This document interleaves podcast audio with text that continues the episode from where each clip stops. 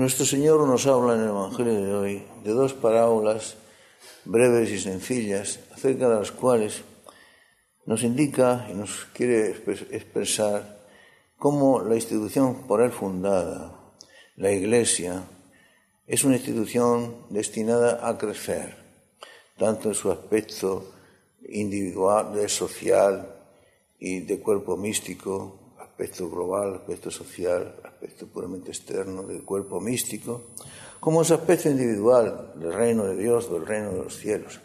De, una manera o de otra es el reino de Dios destinado a crecer y a extenderse eh, de una forma incoada con respecto a lo que habría de ser luego su forma definitiva ya en la patria celestial.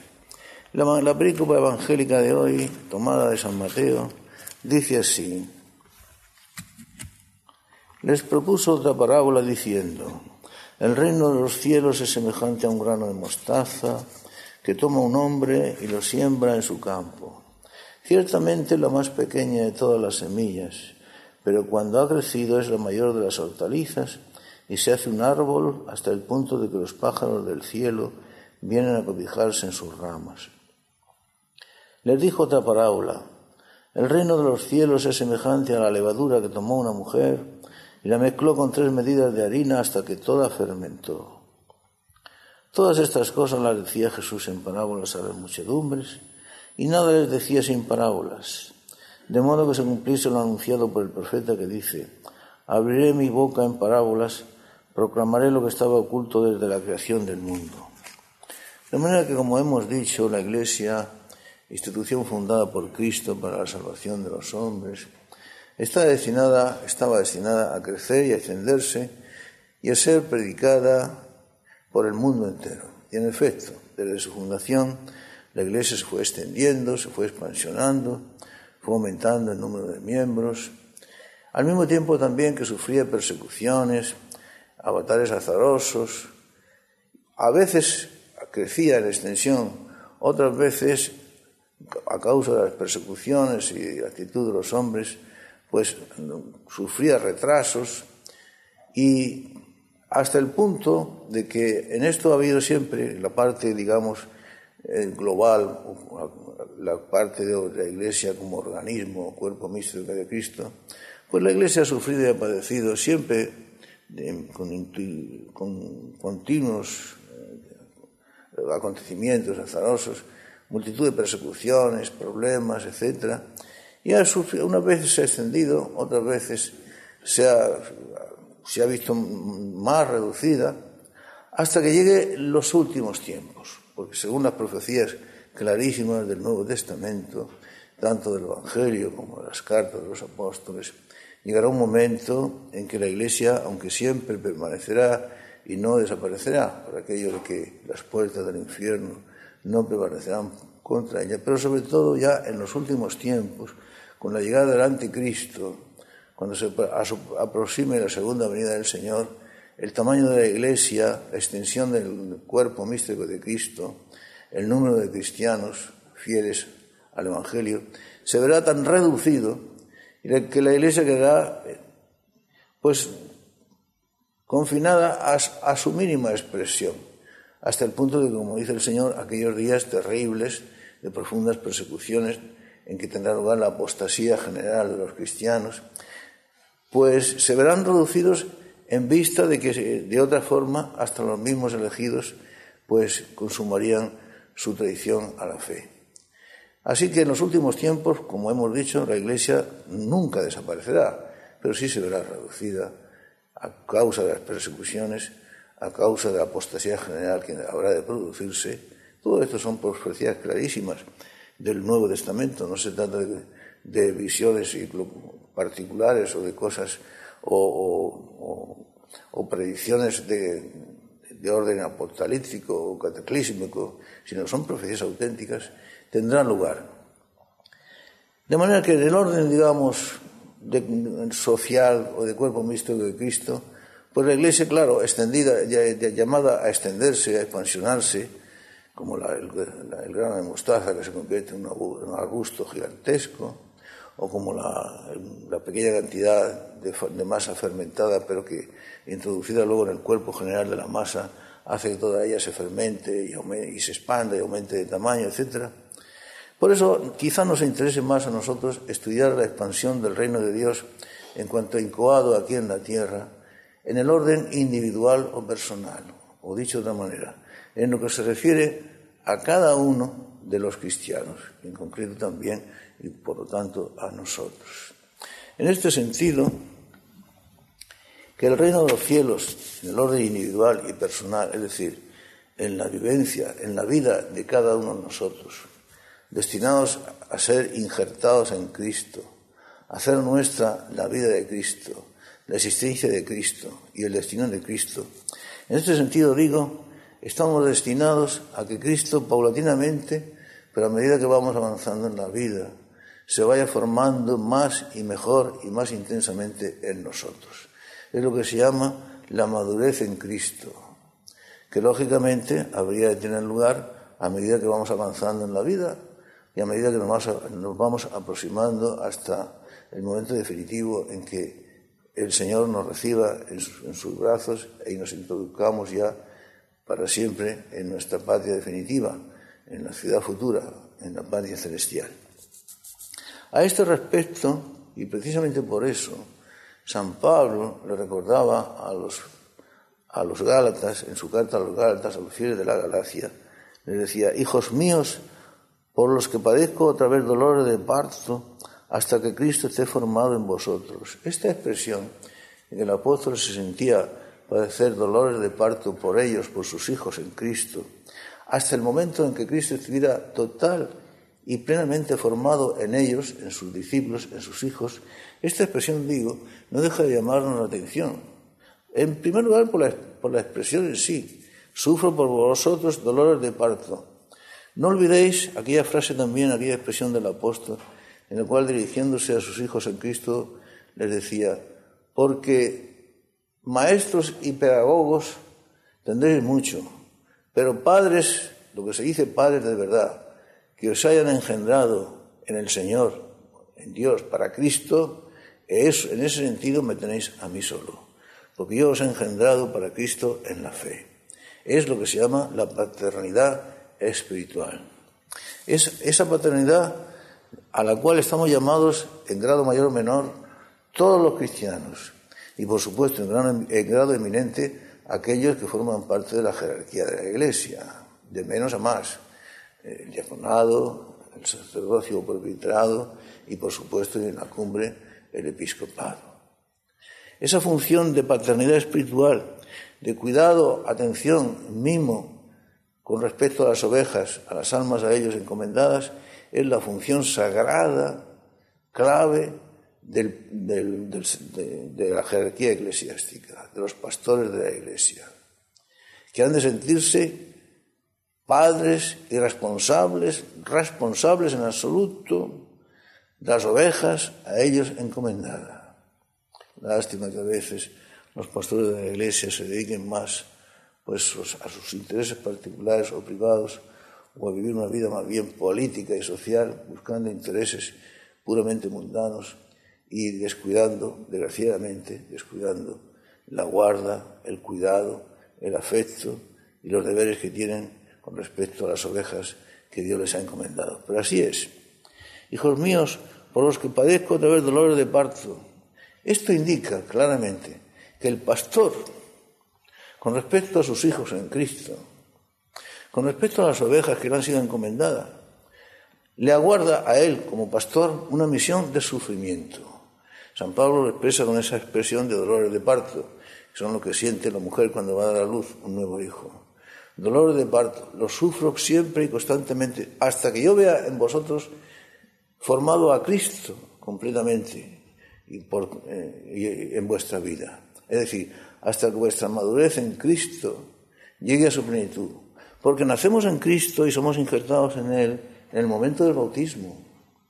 Pero luego, a lo largo de nuestra vida, vamos conociendo más al Señor. Lo vamos amando como consecuencia más profundamente. Vamos imitando y haciendo nuestra más y mejor su propia vida, su propia existencia. Como consecuencia, vamos viviendo con más intensidad con más autenticidad las virtudes cristianas, la caridad, el sacrificio, la dedicación a los demás, la pureza de corazón, la obediencia, la humildad, la sencillez, el amor a la cruz. Lo vamos viviendo con más intensidad. Cristo se va formando paulatinamente en nosotros, hasta que llegue el momento de nuestro parecido, de nuestra asimilación completa a su propia existencia, que será ni más ni menos que en el momento de nuestra muerte, cuando, habiendo participado de todos los aspectos de la existencia de Cristo Jesús nuestro Señor, participemos también de su propia muerte. En este sentido, como hemos dicho otras veces, el momento de nuestra muerte será justamente ese momento en el que por fin y definitivamente nuestro parecido con Cristo haya llegado a su, consuma, a su consumación completa y definitiva. Ahora sí que seremos, en ese momento sí que seremos de verdad otros Cristos. En ese momento sí que será cierto que el Padre, mirándonos a nosotros, contemplará en nosotros mismos la figura de su Hijo. Por eso mismo, que asimilando en nosotros la figura de Cristo Jesús, madurando en Cristo, haciendo nuestra vida, haciendo que su vida sea cada vez más la nuestra, lo hemos de manifestar de tal manera y lo hemos de vivir en tal grado que eso salga hacia afuera y se manifieste a los demás, al fin y al cabo. Estamos llamados a ser testigos de Cristo. Oh, un mundo descreído, un mundo sin fe, un mundo que ha renegado de Dios. Pero cuán distintas serían las cosas si las gentes vieran en nosotros, a través de nuestra conducta, a través de nuestros sentimientos, a través de nuestro propio amor, a través de nuestra propia entrega, de nuestra propia inmolación, vieran en nuestra figura y en nuestras personas reflejada, de alguna manera, la imagen de Cristo. Por eso decía también San Pablo, también en la carta a los Gálatas, porque hemos de llevar siempre en nuestro cuerpo la muerte de Jesús. ¿Y por qué hemos de llevar siempre en nuestro propio cuerpo? Fijaos que dice nuestro cuerpo, no de una, de una manera espiritual, en nuestra alma, en nuestro espíritu, en nuestro corazón, no, no, no, en nuestro propio cuerpo. ¿Por qué? Porque hemos de llevar siempre en nuestro propio cuerpo la muerte de Jesús para que también la vida de Jesús se manifieste en nuestro cuerpo. O sea, al exterior, sea patente, sea visible. Cuando la gente vean en nosotros que morimos en Cristo, que estamos dispuestos a inmolarnos en Cristo, que estamos dispuestos a perder nuestra propia vida por amor, por amor a Cristo y por amor a los demás. Es decir, cuando la gente vea en nosotros la muerte de Cristo, la cruz de Cristo, la pasión de Cristo, entonces es cuando la vida de Jesús también, la vida, su vida, se, se manifestará también en nuestro cuerpo. Es decir, de una manera patente, visible, tangible en nuestro propio cuerpo.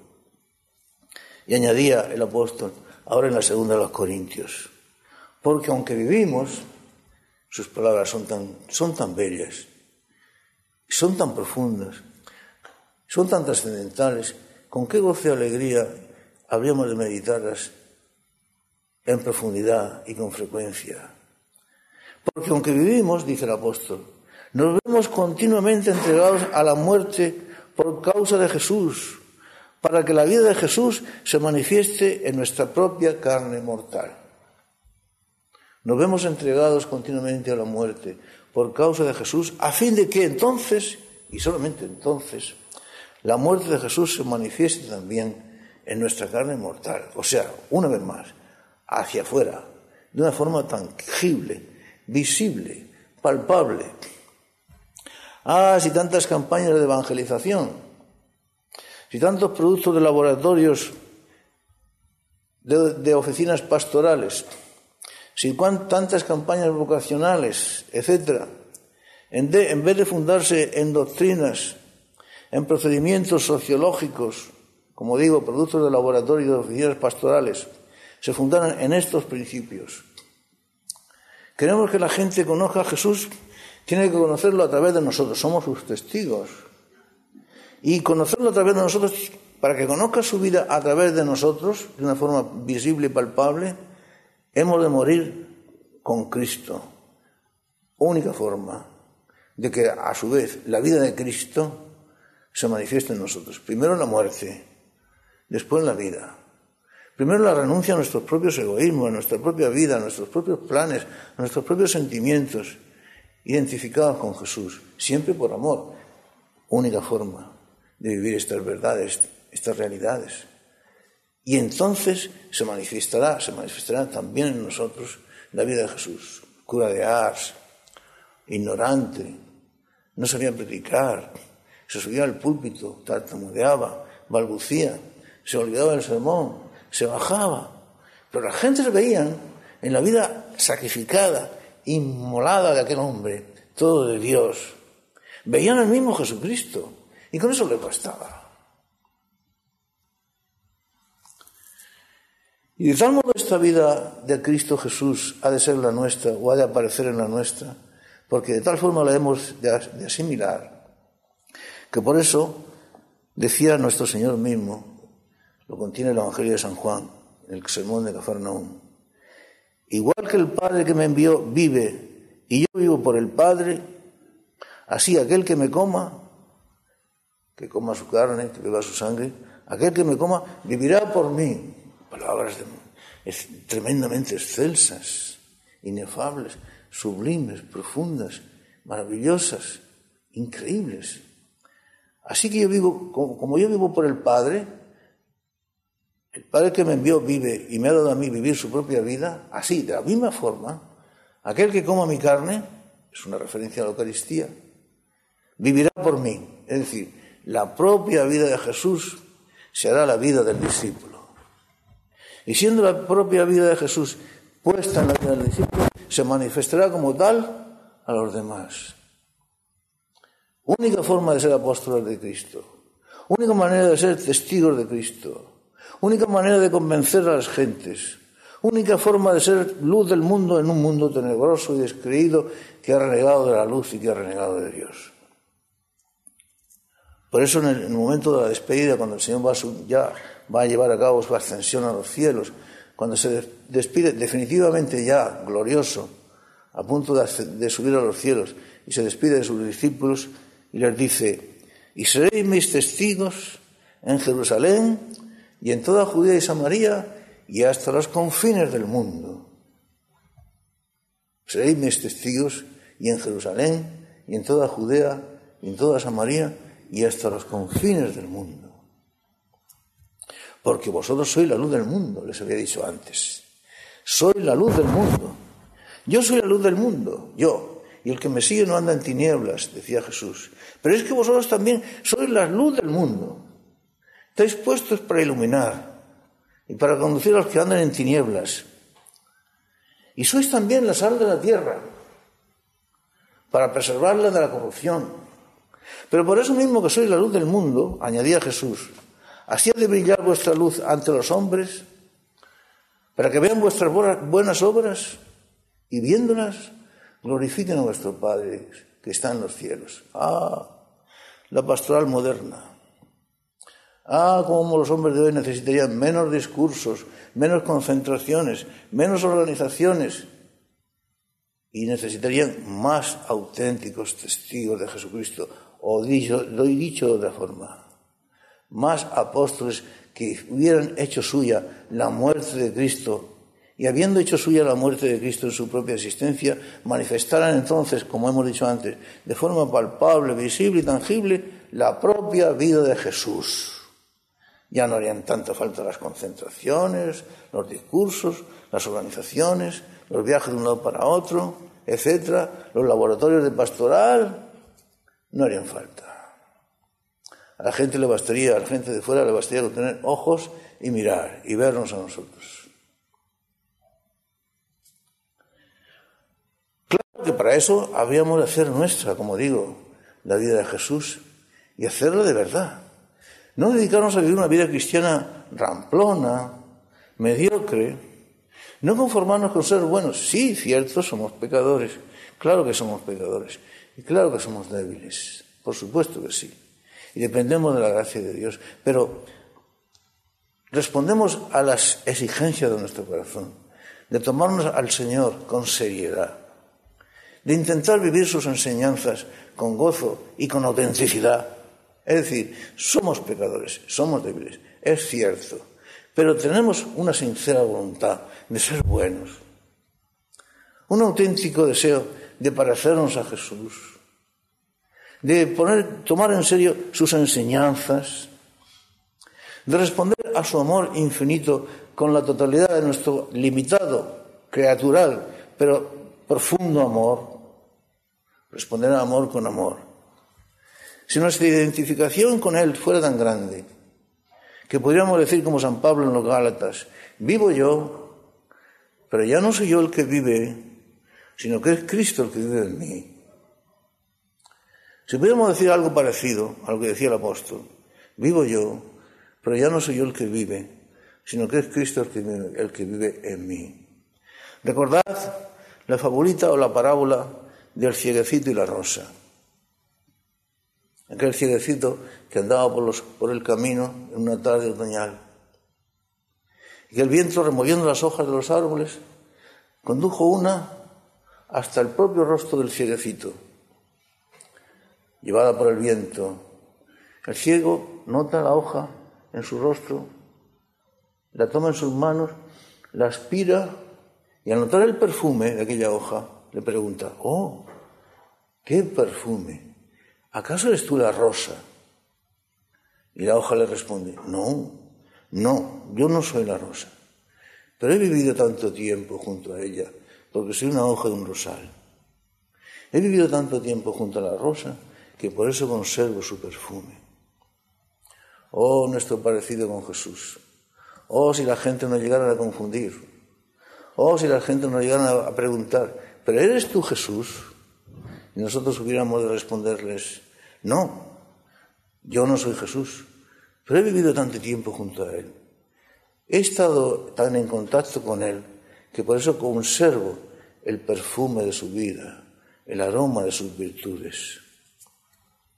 Claro, alguno preguntará, ¿y por qué hemos de madurar en Cristo? ¿Y por qué a partir del momento de nuestro bautismo estamos obligados a huir de la mediocridad, de la tibieza? Tengo contra ti, aun reconociendo tus buenas obras, contra ti, sin embargo, que has perdido el ímpetu de tu primer amor. Decía el ángel en el Apocalipsis. Y en otro lugar, ojalá fueras frío no eres ni frío ni caliente, sino que eres tibio estoy para vomitarte en mi boca. La tibieza, la mediocridad, en cierto sentido, en algún grado, peores que la misma maldad. Pues bien, ¿por qué hemos de madurar en Cristo? ¿Por qué estamos destinados hasta el momento, desde el momento de nuestro bautismo hasta la consumación de nuestra existencia terrena en la muerte, a crecer, a madurar en Cristo, a parecernos más a Él? Por una razón muy sencilla, porque las relaciones que Dios ha querido mantener con el hombre, las relaciones divino-humanas, son relaciones de amor, relaciones amorosas.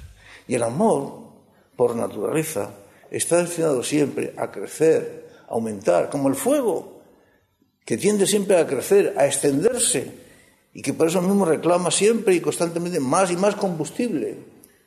Si el fuego no recibe combustible, se apaga.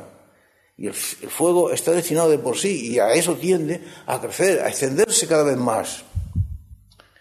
Y las relaciones que Dios ha querido mantener con nosotros, por ser relaciones de amor, están destinadas a ser cada vez más íntimas, más efusivas, más amorosas, más cariñosas.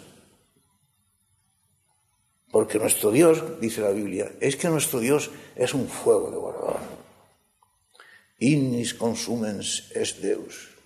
Nuestro fuego es un Dios, es un, nuestro Dios es un Dios, es un fuego que consume, devorador. Innis consumens es Deus. Nuestro Dios es un fuego devorador. Y él mismo lo decía. Yo he venido a la tierra a traer fuego. Realmente cuando Jesús quiere explicar las características, digamos, marginales de su, de su mensaje,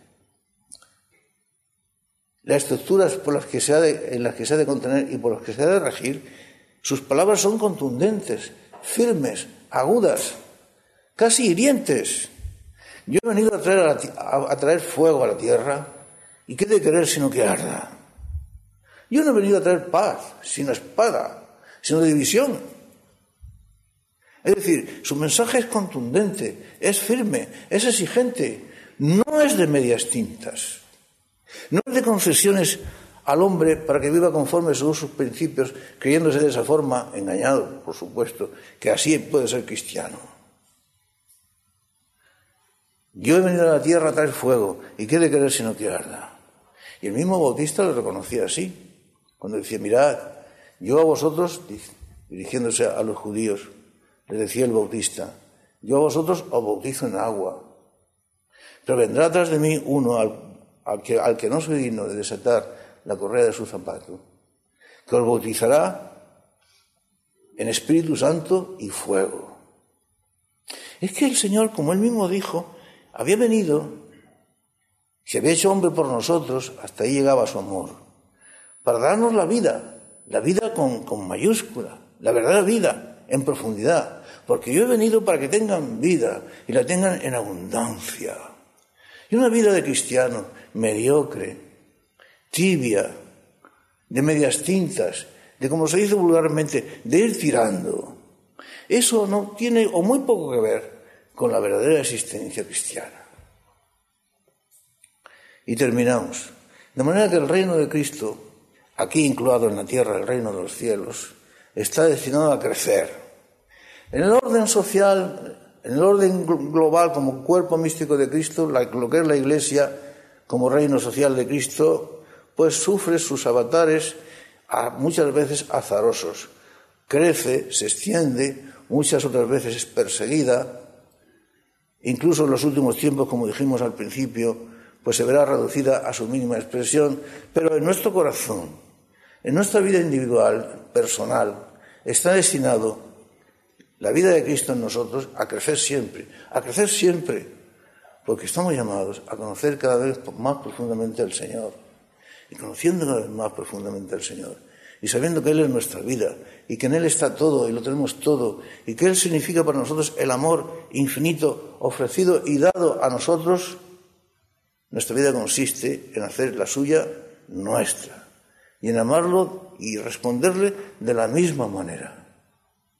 Yo he venido para que tengan vida y la tengan en abundancia. Haciéndolo así y siendo así, dejaremos fruto para toda la eternidad porque yo he venido para que vayáis y para que deis fruto, decía Jesús, y para que vuestro fruto permanezca para siempre.